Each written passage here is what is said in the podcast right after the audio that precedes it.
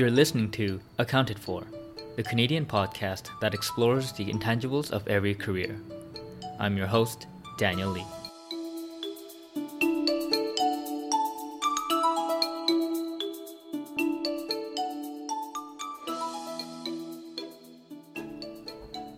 Hello, ladies and gentlemen. Welcome back to Accounted For. Happy Hump Day and happy Wednesday. This podcast is brought to you by OMD Ventures, my platform focused on everything human capital investing. Check out weekly articles on redefining the status quo in work and life, as well as my daily learnings on being healthier, wealthier, and wiser by subscribing to the newsletter on oldmandan.com slash subscribe. And also please help the podcast out, as well as a friend you love, by telling them about the podcast and giving them an episode that you think they would like. Also, please help the podcast improve and grow by filling out a survey that I made. I would really appreciate it if you can fill it out. And it should take no more than five minutes, and you can also remain anonymous. So please make the time to head on over to oldmandan.com slash podcast with an S. And you don't have to write any of these links down right now. I will provide the links in the show notes, so no worries. And so today's interview is with Jamie Rosenblatt, who is the principal at Golden Ventures, an early stage venture capital fund located in Toronto. Jamie started his journey as a philosophy major and got hooked into the world of capitalism whilst at the JD MBA program at Rotman. So you're getting your law degree and your MBA at the same time. And he actually planned on being a professor of philosophy, but instead he became an, I guess, kind of quote unquote, unintentional capitalist by becoming a technology lawyer by bringing in a client and we cover how he decided to take the I think I would I would assume it was then and still is potentially un unpopular jump of joining a startup when he had a great law career going for him and how it really isn't as scary as people make it seem to be from the way that he breaks down the logic behind it. And we also talk about what is the dirty secret of venture capital and how he goes about building his relationships because that's something that I've been constantly looking to build upon myself and he walks me through his process and it's just been very helpful for me as well. And so this was a really fun conversation and it was great speaking with someone like Jamie who just who has such a clear thinking process and I think you can just see that or I guess hear that when he goes around like answering the questions that I ask him. And so I really hope that you find this conversation as enjoyable and fun and I guess even thought provoking as much as I did. And so here is my conversation with Jamie Rosenblatt.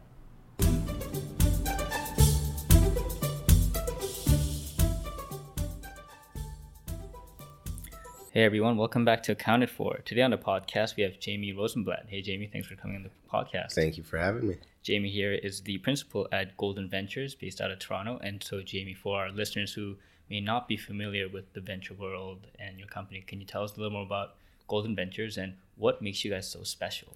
For sure. Uh, so, we are a venture capital fund based out of Toronto, but investing across North America.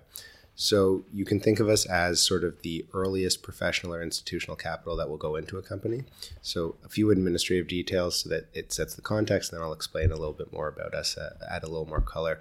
So typically we invest somewhere between 500,000 and 1.5 million uh, upfront into companies.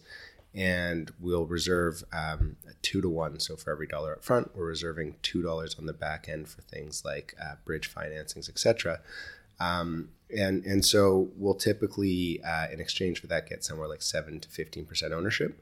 Uh, so typically the pre-money valuations are going to be below ten million, and so that's really the the the beginning of the journey for companies. That's when we'll invest. And so uh, when you look at our portfolio, we've invested across. So we're on our third fund now, which is about seventy-two million dollars under management.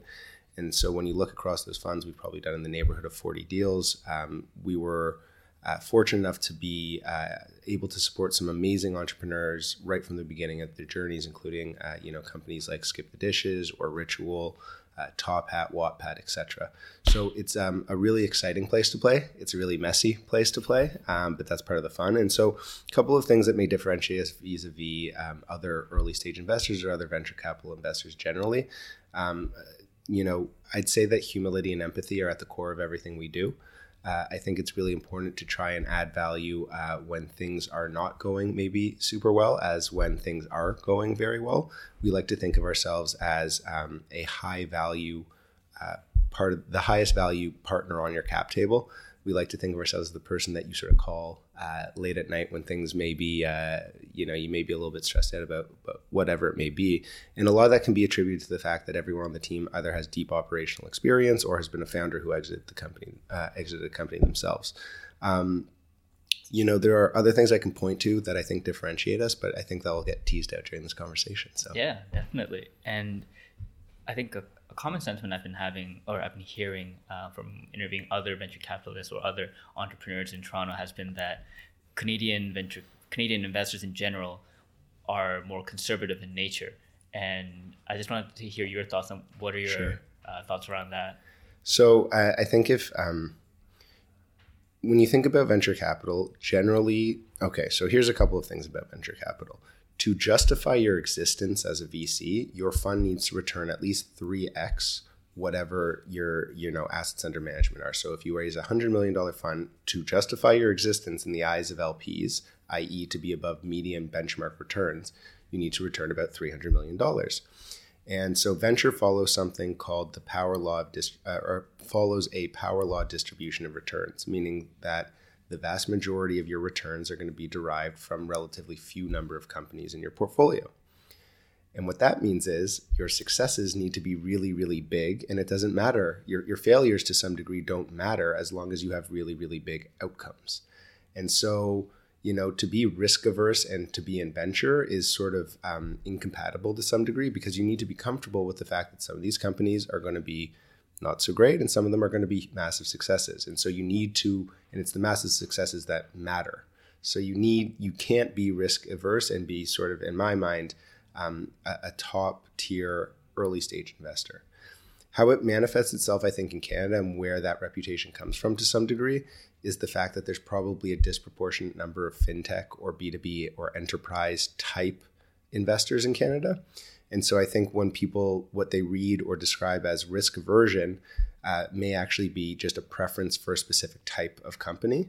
And so as a result, you know, if I'm a consumer brand or a consumer startup in Canada, I'm, I'm you know, coming up and I'm looking, I'm saying no one wants to invest in me. Why, you know, they only do B2B SaaS, like they're risk averse. So for us, we're sector agnostic. Uh, and as proof, I submit that you know we've done everything from a temporary tattoo company to a, a photonic-based quantum computing company. So if you can do temporary tattoos and you can you can do quantum computing, then you're comfortable sort of investing across the spectrum. So um, you know that reputation. I'm not sure whether or not it's founded. Um, I'm just offering a potential narrative for why it exists, uh, but I, I, don't think uh, you know any top performing venture fund you know is scared of risk. They just appreciate that it's part of the job. Yeah, and I, I remember you telling when we first met, we talked about how you know the goal the goal of the venture fund is you have you want to deliver at least like three x sure. on, on the fund itself, but many never really like reach that mark. And yeah, the it seems that I think a benefit of people investing in venture like private equity is the illiquidity aspect of it, and I think from my experience in public equity, that's been a big thing where you know it's just a great way to lock up people's money so they don't lose out to their own psychological biases of fear and kind of selling out when the market goes down and you don't have that kind of issue I think as much in venture because your fund is kind of what locked up for 10 years? Is that yeah, typical yeah. Way? so i mean that's an interesting take. Um, you know there's a lot to parse through there but uh, um, yeah so the average fund uh, length is somewhere in the neighborhood of let's call it 10 years. You know there may be extensions that you can you know appendix to that or not but um, the general point or the general sort of flow is the first three years of the fund are when you deploy capital into new deals. So we're concentrated, um, meaning that we'd probably do about 20 deals per fund. So, you know, do the math. Let's say it's seven deals per year for the first three years of a fund. And then you're working with those companies to grow them and, and help them sort of succeed uh, on, on, a larger scale. Um, I've never considered illiquidity uh, an asset. Um, you know what I mean? Like uh, it's it's it's part of the the nature of the beast and it's it's a, a fact that you have to deal with in the sense that if you're a five person company you know uh, at the time of investment there's going to be a long period of time or a long sort of sea of uncertainty that needs to be navigated before an outcome that you know everyone describes as happy and, and great. Um, and you know during that time uh, yeah sure your cash is is your investment uh, amount is locked up but that's just part of part of the journey right? Mm-hmm. so Yeah, and it, so I remember I was uh, I kind of did a very high level crunching out the math on that one. If your fund returned like three times over ten years, it's close to like what like the twelve percent return rate or something like that. you mean irr or Um, I was just doing yeah CAGR over it. so yeah i mean it um, yeah something like that Yeah, yeah And so then I guess the goal though is just to get F many X or like ten X in hundred. Well, I mean, it, well, sure. The, the, the, the more, uh, like any investment, uh, the, the more of a return you generate, uh, the better. Yeah. Um, but I, I think your general point about, you know, for some people, uh, they, some of them don't generate those sorts of returns. Um, I think that's valid. Uh, and and that's just uh, if, if nothing else more motivation to sort of take stock of what you're doing and think about you know am I longer term going to be able to um, break into and be a part of those um, fund managers that uh, are able to create value for everyone in the ecosystem longer term so. And you know right now you're a venture capitalist but your background is also quite i found um, unique and interesting in that you first you first started off as a philosophy major Yeah. at western This and is then true. yeah yeah and then after that you went to you know ut to be uh, to do the mba jd program Yep. and to eventually become, become a corporate lawyer but what take me back to philosophy Yeah. why, why philosophy i I have friends who do philosophy, and I, I found there are kind of two distinct groups. Like I'm not trying, it's kind of a generalization, but it's been either people who actually love philosophy, like they love the philosophers, they want to learn about all these concepts and actually learn how to think. And there's been a group that just did it because they said uh, I was, you know, my average wasn't good enough to major in something else. I just picked philosophy. I thought it would be Sure. easy, and I've taken philosophy before. It's nothing easy. Like, Sure. It's really hard stuff.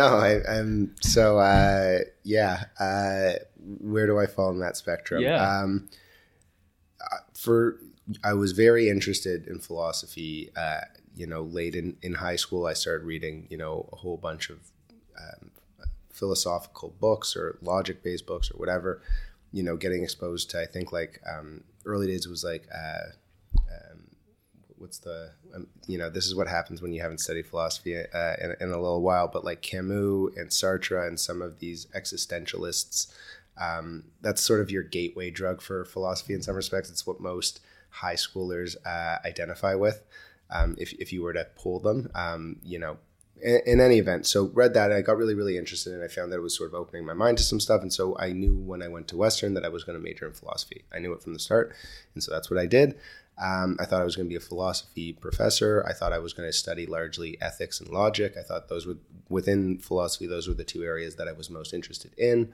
Um, I'm not particularly great at writing essays, um, despite the fact that I love to read and I love to write. You know, essays I just you know I get inside my own head. I write forever, right?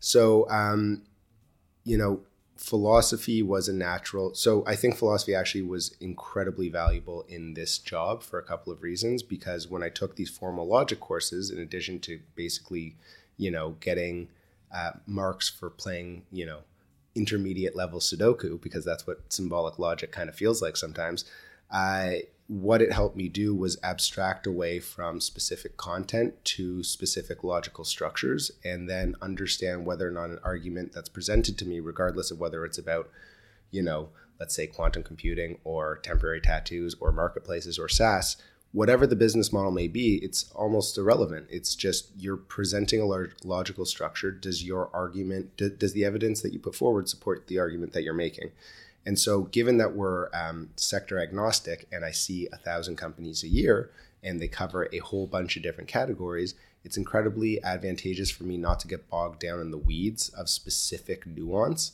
and being able to at least start from a position of does the argument that's being presented to me make sense? So, that was why philosophy was incredibly powerful for me early on.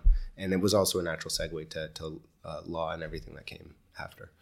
Okay, and so this kind of framework um, is it is it does it have a name? Like is that is it like a framework that's taught to you, and they say, okay, this is a kind of logical framework that you want to No, look I? I mean it's it's it's general logical argument, um, and so if you were to take if you were to go say like look up a symbolic um, a symbolic logic course, uh, what you would learn there are what are very uh, various logical fallacies, um, you know, mistakes in reasoning. Cor- like the most obvious would be things that everyone has heard before, like correlation doesn't equal causation. You know what I mean? So uh, those sorts of just being aware a of logical flaws in thinking, and then being aware of what sort of hygienic, good logical arguments look like. And let's call a spade a spade. Like I work in a, in an industry with massive information asymmetry on all sides for all stakeholders. And so when you think about these companies that come in here, uh, all they can do is uh, they, they effectively have a view of the world and how it's going to evolve.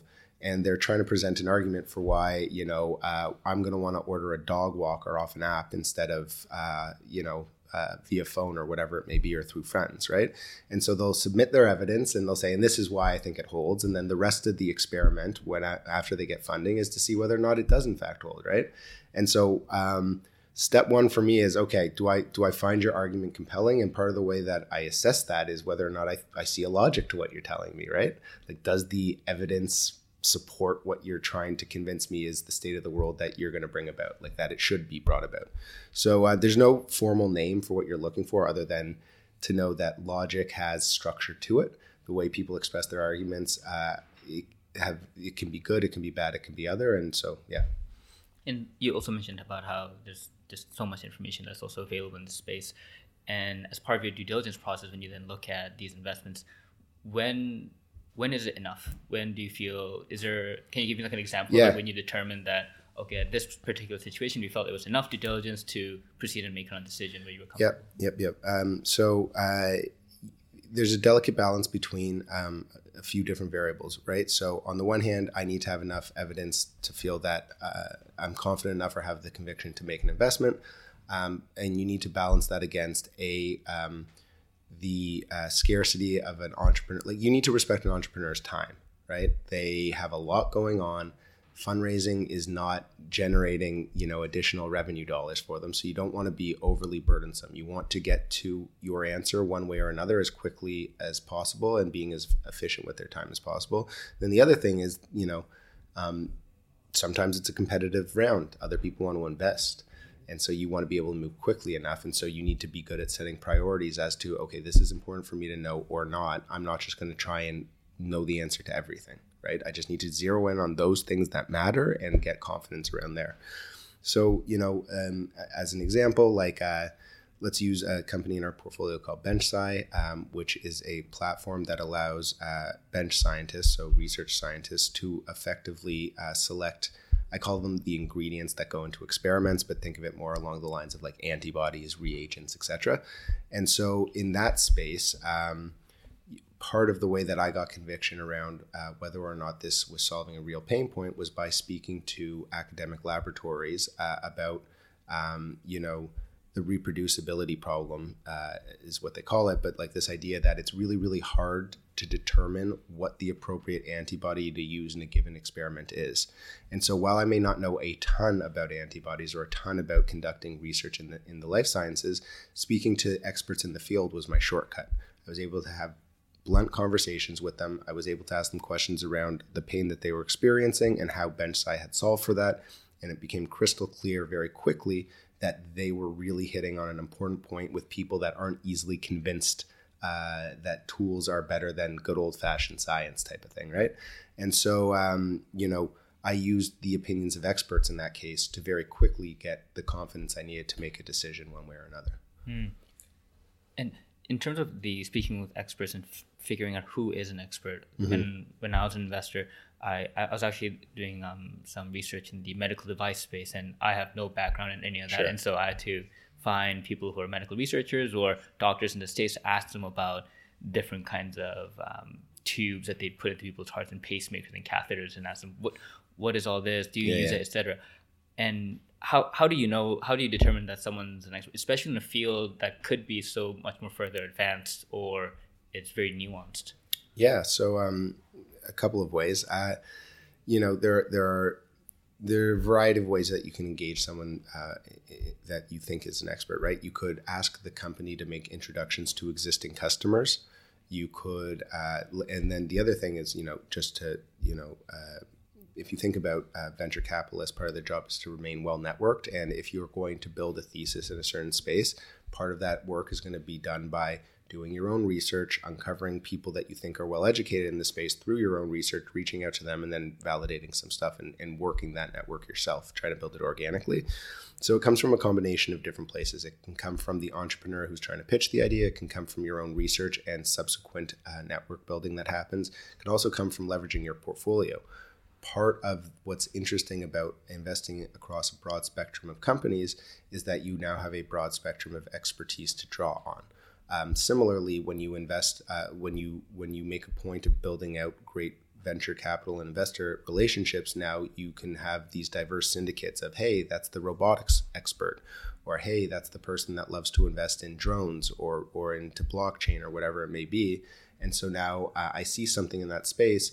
Sounds interesting to me on first pass and then i go knock on their door and say hey you spent a lot more time thinking about this space.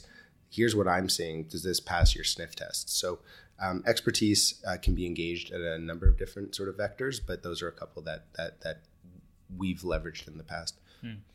and that's something I, I would like to dig into uh, more in, a little later but i want to kind of go back to mm-hmm. the point that you mentioned about how you know you were so dead set on sure. doing philosophy in university and you thought that you'd be like um, a prof, yeah, yeah, a professor or something, and then you told me that no, but philosophy was a great segue into uh, your law yeah sure career. and yeah, so you, you did the the MB, the joint MBA and JD program. So was and was that like the inner kind of super high achiever in you that said I'm going to do both yeah. because people decide you know usually I think my, my friends are right now deciding am I going to do law or MBA but you decide to do both. What yeah. what happened there? So um uh it's interesting. Uh, there's uh, so here. Um, I decided to go into law. Uh, I thought I was going to go more into like the human rights side and like government work. That was the initial uh, intention, and I actually only enrolled in the law school. Um, and then early on, um, I had other friends that had um, enrolled in their MBA uh, or had done the JD MBA, but were a couple years ahead of me. Um, done the combined program that were a couple years ahead of me, and so the more I sort of I had looked into it high level, um, but in the U.S., you know, you required a certain amount of work experience, and in Canada, that was a more flexible option. So I wrote the GMAT. Um, fortunately, it all you know went really well, and um, so it was sort of on a whim. I was like, wow, I can save a year. I can get both of these degrees. Like business sounds kind of interesting. Let's open up my mind a little bit and see what's out there. Um, and so uh, I did that, and uh, and so um, to answer your question, you know, I got into law because again, I thought I was going to be a lawyer, a human rights lawyer. I was going to go into sort of government work, and then I, on a whim, because of some encouragement from friends, uh, wrote the GMAT and, and, got into the joint program. And then after my first year at the business school, I was like, holy smokes. Um, capitalism is the greatest human good that I've seen in a long time. Uh, this is really, really interesting. Um, I'm a utilitarian, uh, like you know when i think about my own personal ethics like the concept of you know what's generating the greatest good for the greatest number of people that's sort of one of the key principles that motivates my thinking. And so i see capitalism and i see how many people uh, you know there's never been a famine in a country that has sort of full flight you know uh, late stage capitalism. Um, and i think about like all the good it creates and yes there are huge negative externalities that regulation can, can whatever but i was like this is awesome and it also i'm an intellectually curious person and then i get to see all the different things that you could do with a business degree and next thing you know i'm hooked uh, start you know looking at um, end up working with uh, kevin o'leary and alex kenjeev at o'leary ventures um, involved in their shark tank and dragons den deals um, and then sort of go into corporate law at Osler, Hoskin, Harcourt. I know I'm skipping ahead a little bit, and then I end up doing, you know, I'm the head of corporate and business development for a company called Avid Life that's doing about $200 million a year in revenue. And then, you know, I'm, you know, so on and so forth. I, I sort of just launch into this corporate, very business focused uh, career. And it's entirely as a result of the first year uh, exposure I got at the business school. It, it radically changed the, um, the, the direction I was going to go in. Do you, was there a particular inflection point, like for example, like a specific course, or did you yeah. meet some people that just completely radically changed your mind, or read a book? Like, what was it? Uh, that's a good question. I'm trying to. So I, uh, one of my professors, uh, Ajay Agrawal, uh, went on to uh, start what became, I guess, the most successful, uh, or one of the most successful, and certainly one of the most important uh, incubators, accelerators in Canada, called Creative Destruction Lab at the University of Toronto. He's also had uh, professor of the year like 10 times in a row or something absurd like that for his corporate strategy class, which was extremely demanding and all the rest of it. But, you know, just seeing the sophistication in his thinking and the structure that he brought to messy problems because business isn't business isn't math or just you know it's not uh, number theory or physics or anything like that. It's not not to say that those are, are, are not messy in themselves but like it's not you get this weird set of data that you don't know what to do with sometimes and if you don't have structure to your thinking you don't know you know how to approach it and and you're clumsy right and so oftentimes I'd look at business problems, I wouldn't understand what I was seeing. And so what what was game changing about that course was it really gave me a toolkit to leverage and build on or a foundation, you know, to actually navigate messy data and real world experiences and and really become a systems thinker and understand how one group's actions impact another and how to sort of structure yourself in the world. So um, I think the strategy classes in particular had a huge impact on me. Finance was super interesting. Like um, I love like the nuts and bolts of the numbers, but like the strategy side, it really helped me sort of open my eyes and achieve this clarity. When I see business problems now, I kind of get how I can attack them. Everyone told me that's what would happen when I went to law school. They'd be like, "Oh, you learn how to think like a lawyer." I was like, "This feels a lot like philosophy." right? Like I didn't really see there was no real like aha moment for me where I was like, I feel like I'm thinking like a lawyer uh, when I went to business school, I was like, holy shit, like I'm thinking like a business person. like this is crazy. Um, and that was really exciting for me. So. And you, you went, when you went to business school, you talked, you, you just briefly kind of mentioned how you did your undergrad and you didn't have, you know, you didn't think you have enough work experience, but you figured, oh, Canada's flexible, let's try it out. And then you do your, I guess, what's your first internship at with Kevin O'Leary? Yeah. And people don't just get to work with Kevin O'Leary just because they want to. So how sure. how did that kind of come about for you? Yeah, so I mean, um, yeah, so when uh, that came about because uh, so the JD MBA at U of T at the time, I'm not sure if this is still the case, but uh, it was very small year to year, so it was about like eight to ten people max, sort of thing. Sometimes even smaller than that uh, per per year, and so it was a really close knit community. And so alumni um, would host barbecues at their house and everyone would go. Uh, and Dan DeBow was uh, one such individual. He's gone on to become a prominent, um, super successful entrepreneur, investor in, in this ecosystem, and someone who, you know, I think is a, a great example um, for for what um, you know a successful along virtually every dimension career path could look like.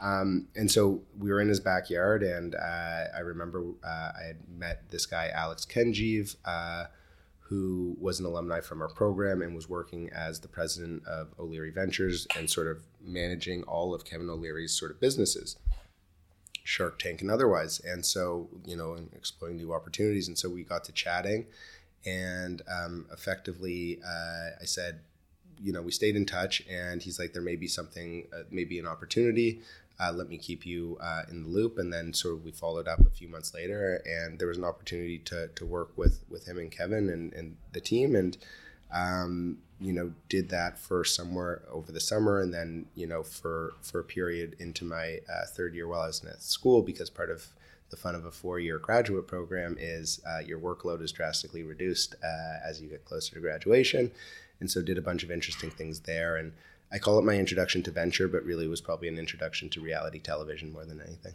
So. and but after that, you went full time into becoming a corporate lawyer. Yep. Despite what you talked about, how you felt that you went to law school, you didn't really end up really thinking like yeah, no. like you're all about business. You're like this is the thing to yeah. do. But why go back to law? So corporate law is is there. I mean, you know, there's there's the law that I thought I was going to do, human rights, international law, that sort of stuff. Uh, and then there's business law, which is a lot more businessy, corporate law. Um, and so Osler was a great launching platform to sort of develop legal skills, to develop um, sort of uh, some like the the at the intersection of business and law, those skills like understanding like business organization, uh, how you set up um, a, a, corporation, tax considerations, um, the basics of uh, mergers and acquisitions, and you know what provisions matter, etc more practically, uh, I can tell you exactly what went down. It was I so Ajay was my professor.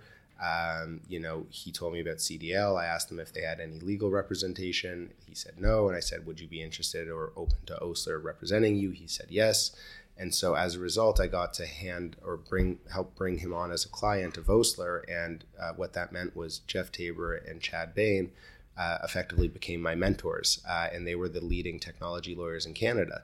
And so um, I had the best situation of any young lawyer that I knew in that I got to do exactly the work that I wanted to do for exactly the people I wanted to do it for.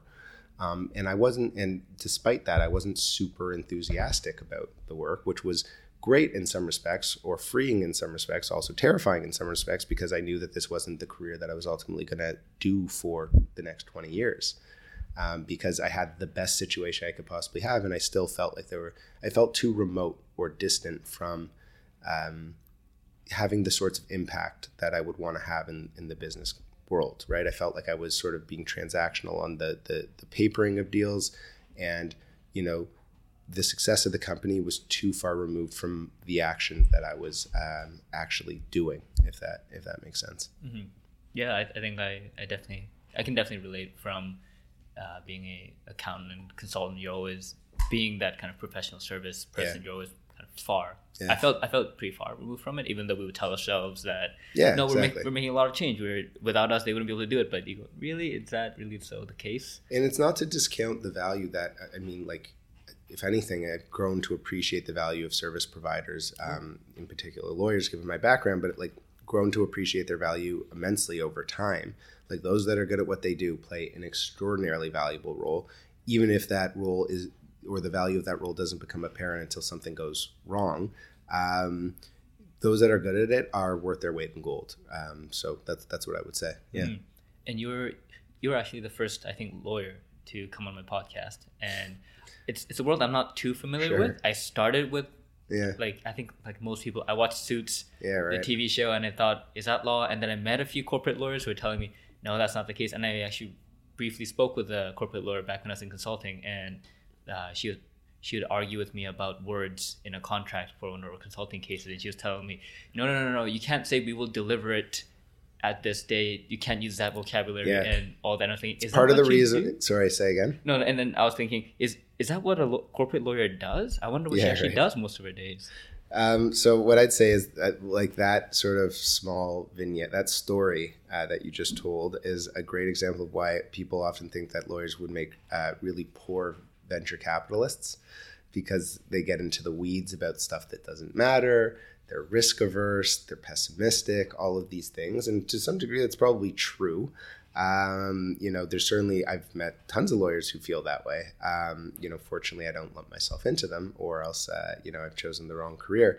But um, you know, what do they do? If if your question is what do they do all day, um, a lot of it is there's a lot of administrative work at the junior end, but then once you get a little more senior, naturally managing clients, you are acting. Um, you know, the general counsel is another thing that you'll call a lawyer, your counsel, and a lot of it is providing you know counsel to your clients who want to do something on the business side and you're helping them understand the ramifications both from a legal as well as a risk perspective um, and, and, how to sort of uh, measure their actions within that framework. So you know i want to acquire company x. It's like well have you thought about the liabilities that you're taking on or the tax implications here or you know what that means from an employment law obligation perspective so you become very strategic and relied upon for a number of things um, other good lawyers will do you know, like any other uh, job, they have to drum up business. So maybe you have, so they, they say there's like grinders, minders, and finders. That's how they describe lawyers. They say that the, the grinders are the one that put in the grunt, like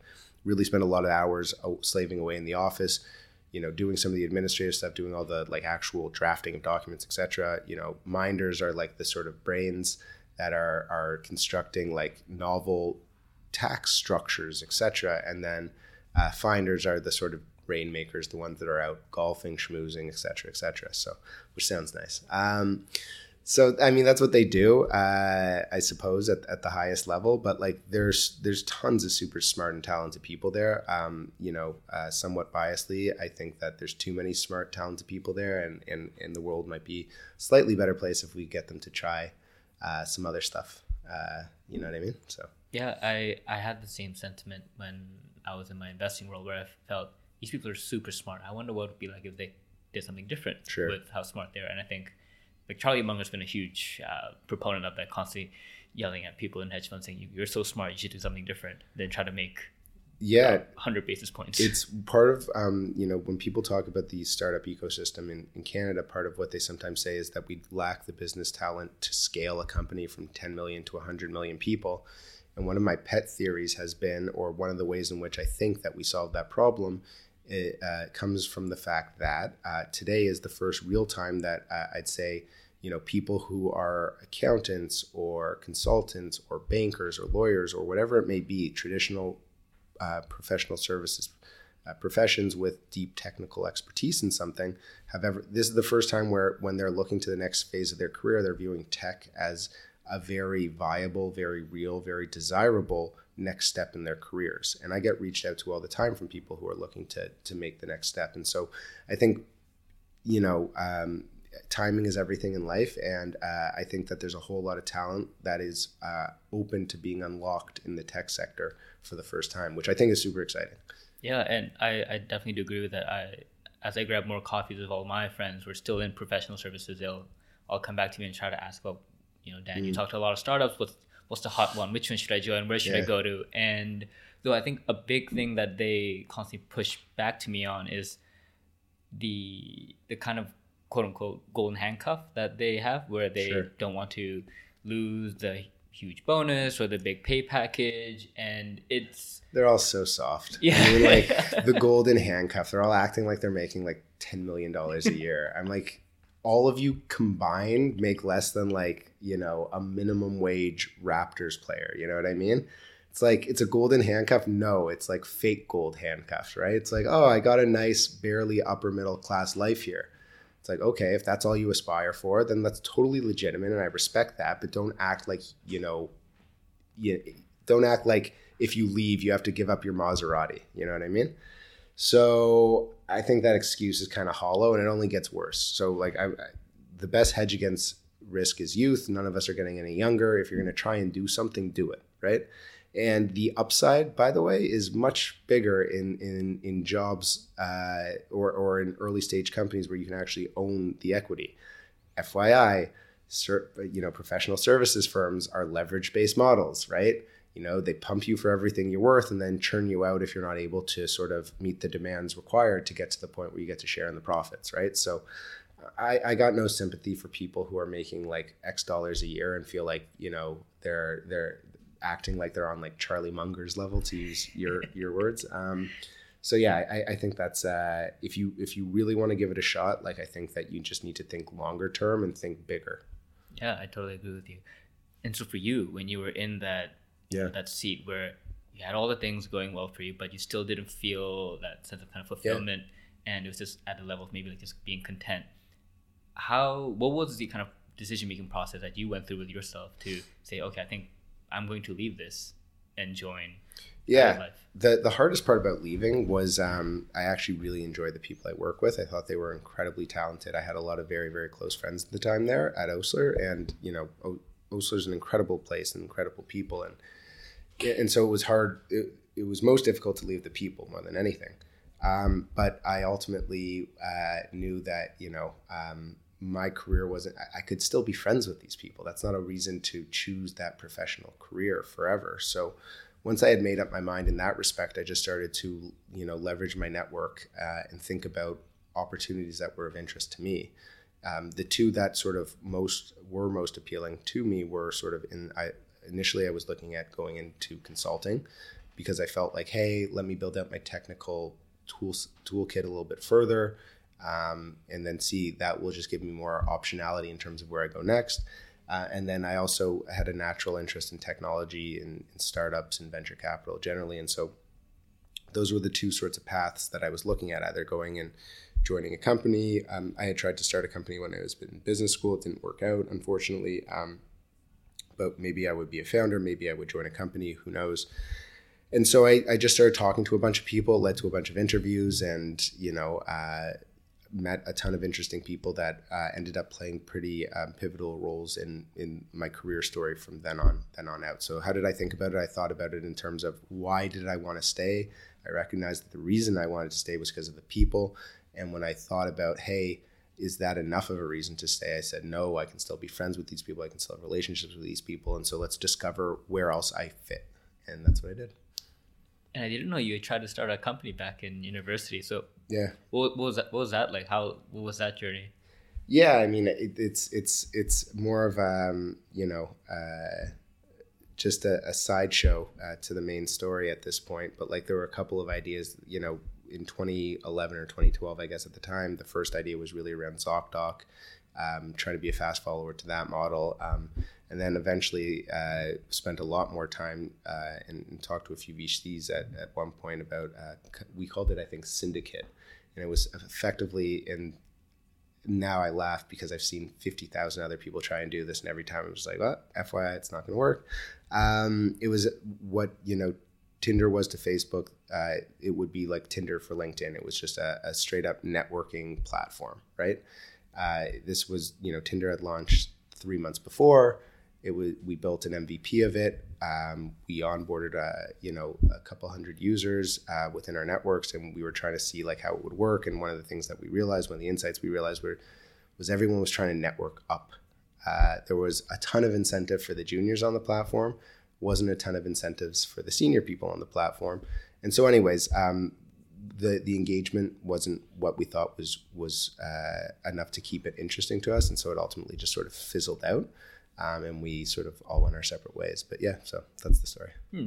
And do you, do you find that that's the case for most? Like you said, other people try to follow something similar to that. You've seen a bunch oh, try yeah. to fail. Yeah, yeah. Is that the big kind of barrier that they tend to hit? It, I mean, um, so well, okay, dating apps I can tell you a lot about. Uh, this specific idea, which is more of a networking app, um, that's one of the core problems that I think uh, people have had difficulty solving for, i.e., the um, aligning incentives so that all stakeholders get their value out of it. Uh, and then there's a whole bunch of sort of uh, sector agnostic problems, let's call it. It's like, hey, what's your customer acquisition cost, right? Like, hey, what's your single player utility until you have enough people on both sides of the of the market, right? Like job seekers or or, or who, senior, junior talent, whatever the the, the the the chicken and the egg are in this case. Uh, you know, why am I on there until there's enough people that I can just keep swiping forever and, you know, it doesn't get stale? Like, why else am I on there? Is there content on there? Is there something that keeps me engaged? Why am I coming back? Right. So, I mean, those are problems that a lot of apps in that space, social transactional space, um, experience.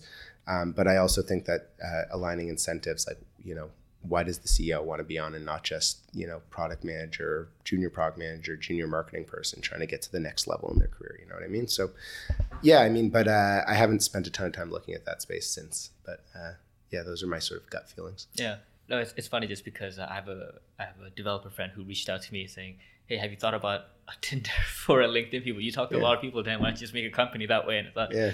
it's not that easy. I don't think it's it works no, that way. I mean, yeah. 2012 tried it uh, and didn't work. Uh, I've seen lots of people try it since, and I mean, there's coffee meets bagel, and there's all this other stuff out there, and so I mean, there's probably a way to make it work, but I haven't been compelled by any of them to this point. So, mm-hmm. yeah. And so then now you you've left Osler, you found the right opportunity, you went to Avid Life. Was was that still are those kinds of moves um, kind of was it common or popular when you were a lawyer or do most people stay in law yeah or because yeah. like when I think about consultants most go to like fortune 500 yeah. big ops or even if they go to technology they will go to big branded tech they'll go to like uber or google and they totally. won't go to startups because it's just it's just not common for them uh, I'd say the most so um, most lawyers stay lawyers. Like most exit opportunities are to companies to remain as lawyers, and um, you know of those, it will uh, it depends which firm you're coming from. But at Osler, as an example, you're going to go to the big banks and the, the Fortune 500s because those are the clients of the firm. Um, for those people that leave law to do something besides law, the most common are banking and um, consulting by far. Uh, and so the my move to become the head of corporate and business development for like a fast growing large technology company was highly unusual. And to be perfectly honest, uh, it was one that was um, you know probably ahead of my skill set at the time. Although you know I pride myself in being a fast learner and all the rest of that stuff, but it, it's definitely unusual to have um, that opportunity placed in your lap, which is part of why I was motivated to sort of take the opportunity. Um, but yeah, so it wasn't it wasn't unusual. Uh, it's not unusual to leave, you know, a law firm to do X, Y, or Z. Uh, I'd say it's relatively unusual to go straight into a business role um, that's completely, um, you know, divorced from law. You know what mm-hmm. I mean?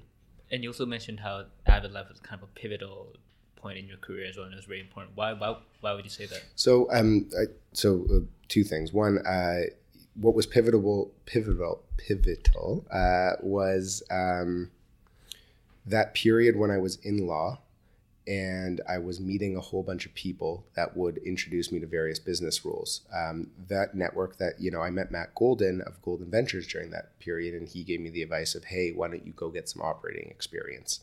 And, you know, having that touch point with him then, and then when we eventually synced back up, you know, was super important.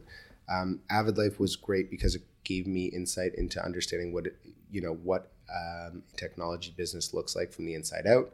It had scale.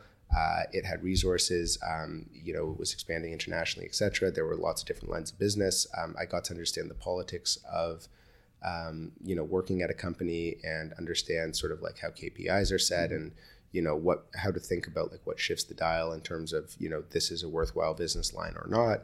And so um, it was foundational because it actually gave me business experience rather than just textbook experience. And like you get to see the highs and lows of business and actually live, breathe it and um, you know had my first direct reports um, so managing people and you know reporting directly to the ceo and all this stuff like you just there's certain you know it, it may be small individually but in aggregate these are skills uh, and relationships that you cultivate that um, give you a lot of insight that you just can't get unless you do it. That's why some people are so biased towards the idea that you need to be an operator you need to be a founder in order to be a vc because otherwise you can't dispense super valuable uh, insight because you haven't lived and breathed it.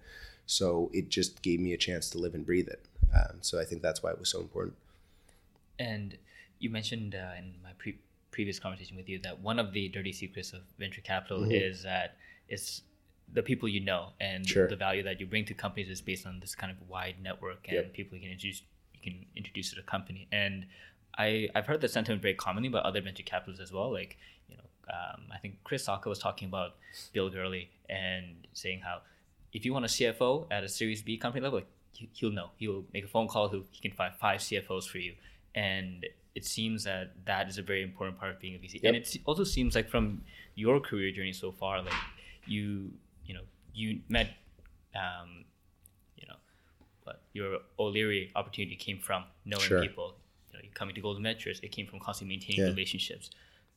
How do you, you know, think about building relationships? Like, do you have a system of like maintaining them and focusing on, yeah. you know, mean, I have to reach out to this person every six months or so. Like, yeah how does it how do you think I, I wish i was that organized. Um, I, I, truly truly do. Uh, i you know okay my, my system for networking effectively consists of whenever wherever i go uh, whoever i meet like i take a genuine interest in those people and you know i try and build a meaningful connection with them so that if there is a reason to reconnect or stay in touch like you know i have that warm connection with them i really just focus on like in the moment um, are we talking about something interesting?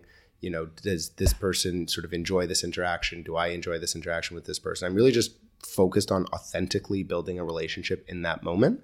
And then i worry less about whether or not there's going to be any value to me uh, later on. It's just like if we both walk away from that uh, you know um, interaction sort of happy then i'm confident that i can reach back out if, if i need to and then good things will happen um, i also am super curious so I generally focus those conversations more on other people. Like this is a weird conversation for me because you're asking me a bunch of questions. Usually I spend my time talking to people. Like I've been told various things that have just resonated with me. I've never fully articulated them, but like the idea that, you know, you want to make someone like you, you talk about them. You talk about their kids, you talk about their dogs, their interests, etc. I'm very curious, so that's just sort of what I do anyways. Like when I meet someone new, I want to hear all about them. And so, you know, crack a few jokes, uh, share a few interests, and all of a sudden you got like a fast friend, right? So that's my approach. Authentically express interest in what people are up to, use that to create a, um, a warm initial sort of connection, and then to the extent that you know there's a reason to like continue to cultivate the relationship, right? Um, you know, uh, so that's that's what I would say. But like I also recognize i'm not afraid to ask for help from my network like i understand the value of a network right and so if i know that you're connected to x y or z you know i'm very respectful and responsible with with with introduction. So if I'm asking you to make an introduction, I make sure that I'm on time for that meeting. I'm early for that meeting, and that's not something that I'm particularly known for. But like if I get a warm intro, I am going to treat it like gold because I want that. If if you introduce me to someone, I want them to come back to you and be like, "Oh, thanks for introducing me to Jamie. Like that was a really great conversation we had." So that's how I, I think about relationship building. Anyone I ask for help, and if they put me in touch with someone, I again really want that person to have enjoyed their experience and take something away from it, not just me taking from them. Hmm.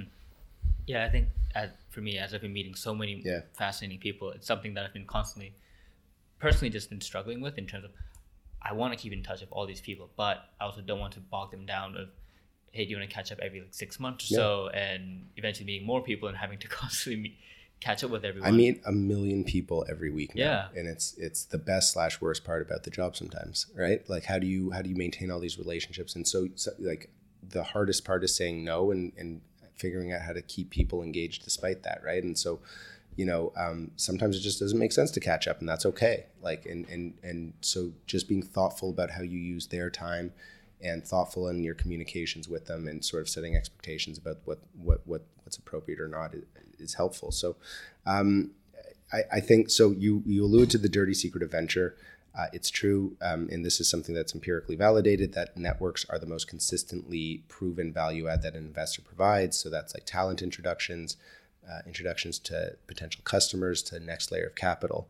And so, you know, I try and think about my relationships within that framework and try to fill weaknesses in my buckets of, or weaknesses in my network so that I can continue to be a value add for for everyone that I'm investing in or, or working with. So yeah, no, um, yeah, it's something I think I, I also have to constantly just be more mindful of and constantly Yeah. work at. And yeah, it's, it's a skill set to also I think constantly work on.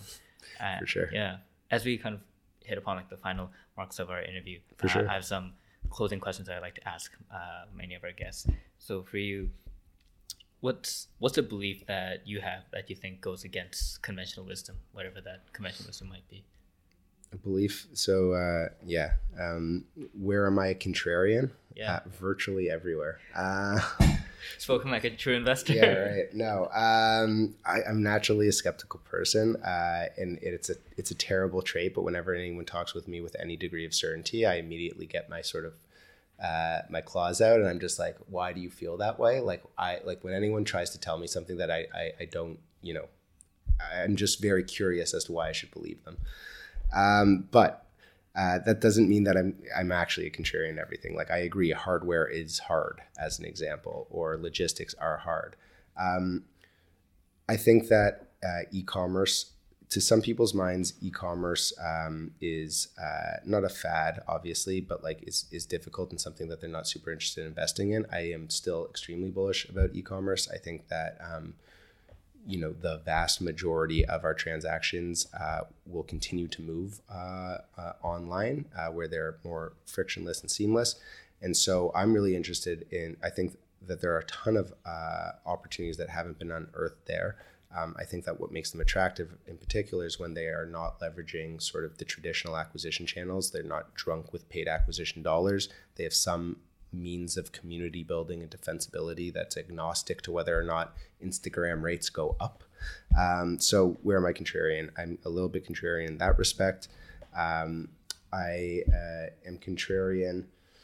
I'm not sure where else. Uh, you know, unfortunately, I don't have a great answer to that, but that's sort of the nature of the beast when you ask a general question. Yeah. You think of everything and then you think of nothing. So And who who do, who comes to mind when you think of um, the third most influential person for you, like a role model or a person you've actually met?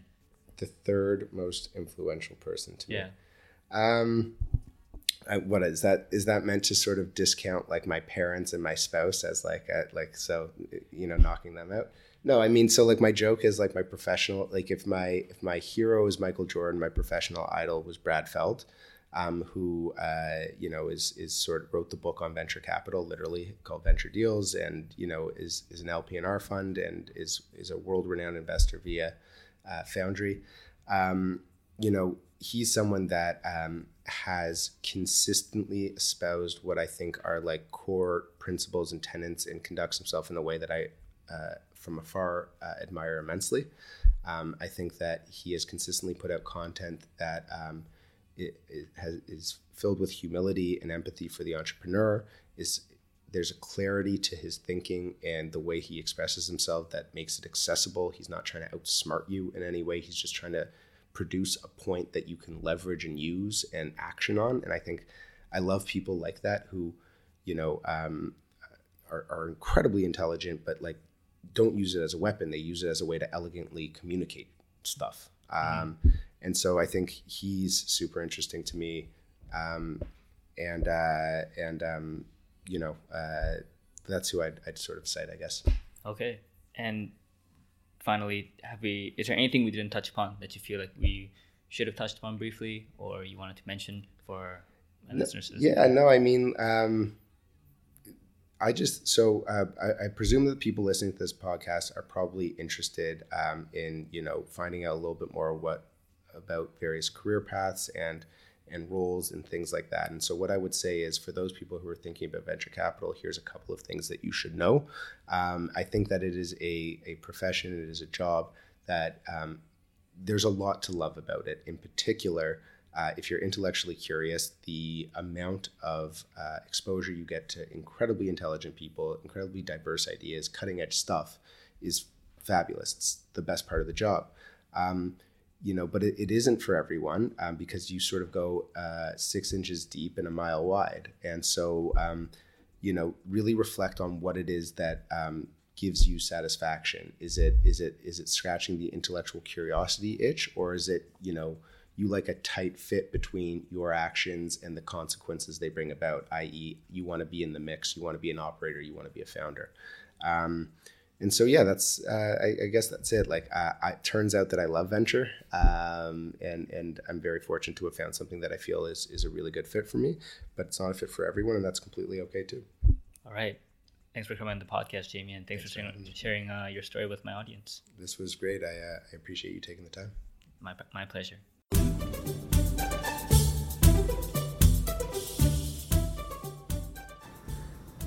So thanks for listening to the podcast. If you enjoyed what you heard, please check out other episodes and don't forget to subscribe to stay up to date for the future episodes. Also, I would really appreciate it if you would leave a review on iTunes, Google Play, or Stitcher, whichever is applicable to you. To see past episodes, you can go to oldmandan.com slash podcasts. Also, you can sign up to my weekly newsletter on my blog, oldmandan.com slash newsletter you can stay up to date with future podcast episodes that way. And included in the newsletter are my book reviews I write, my weekly article in the related to the domain of self development systems, as well as seven things I learned throughout the week on being healthy, wealthy, and wise. Finally, special thanks to icons8.com for allowing me to use their music Tiny People on the podcast. Great. I will see you all next time. Take care.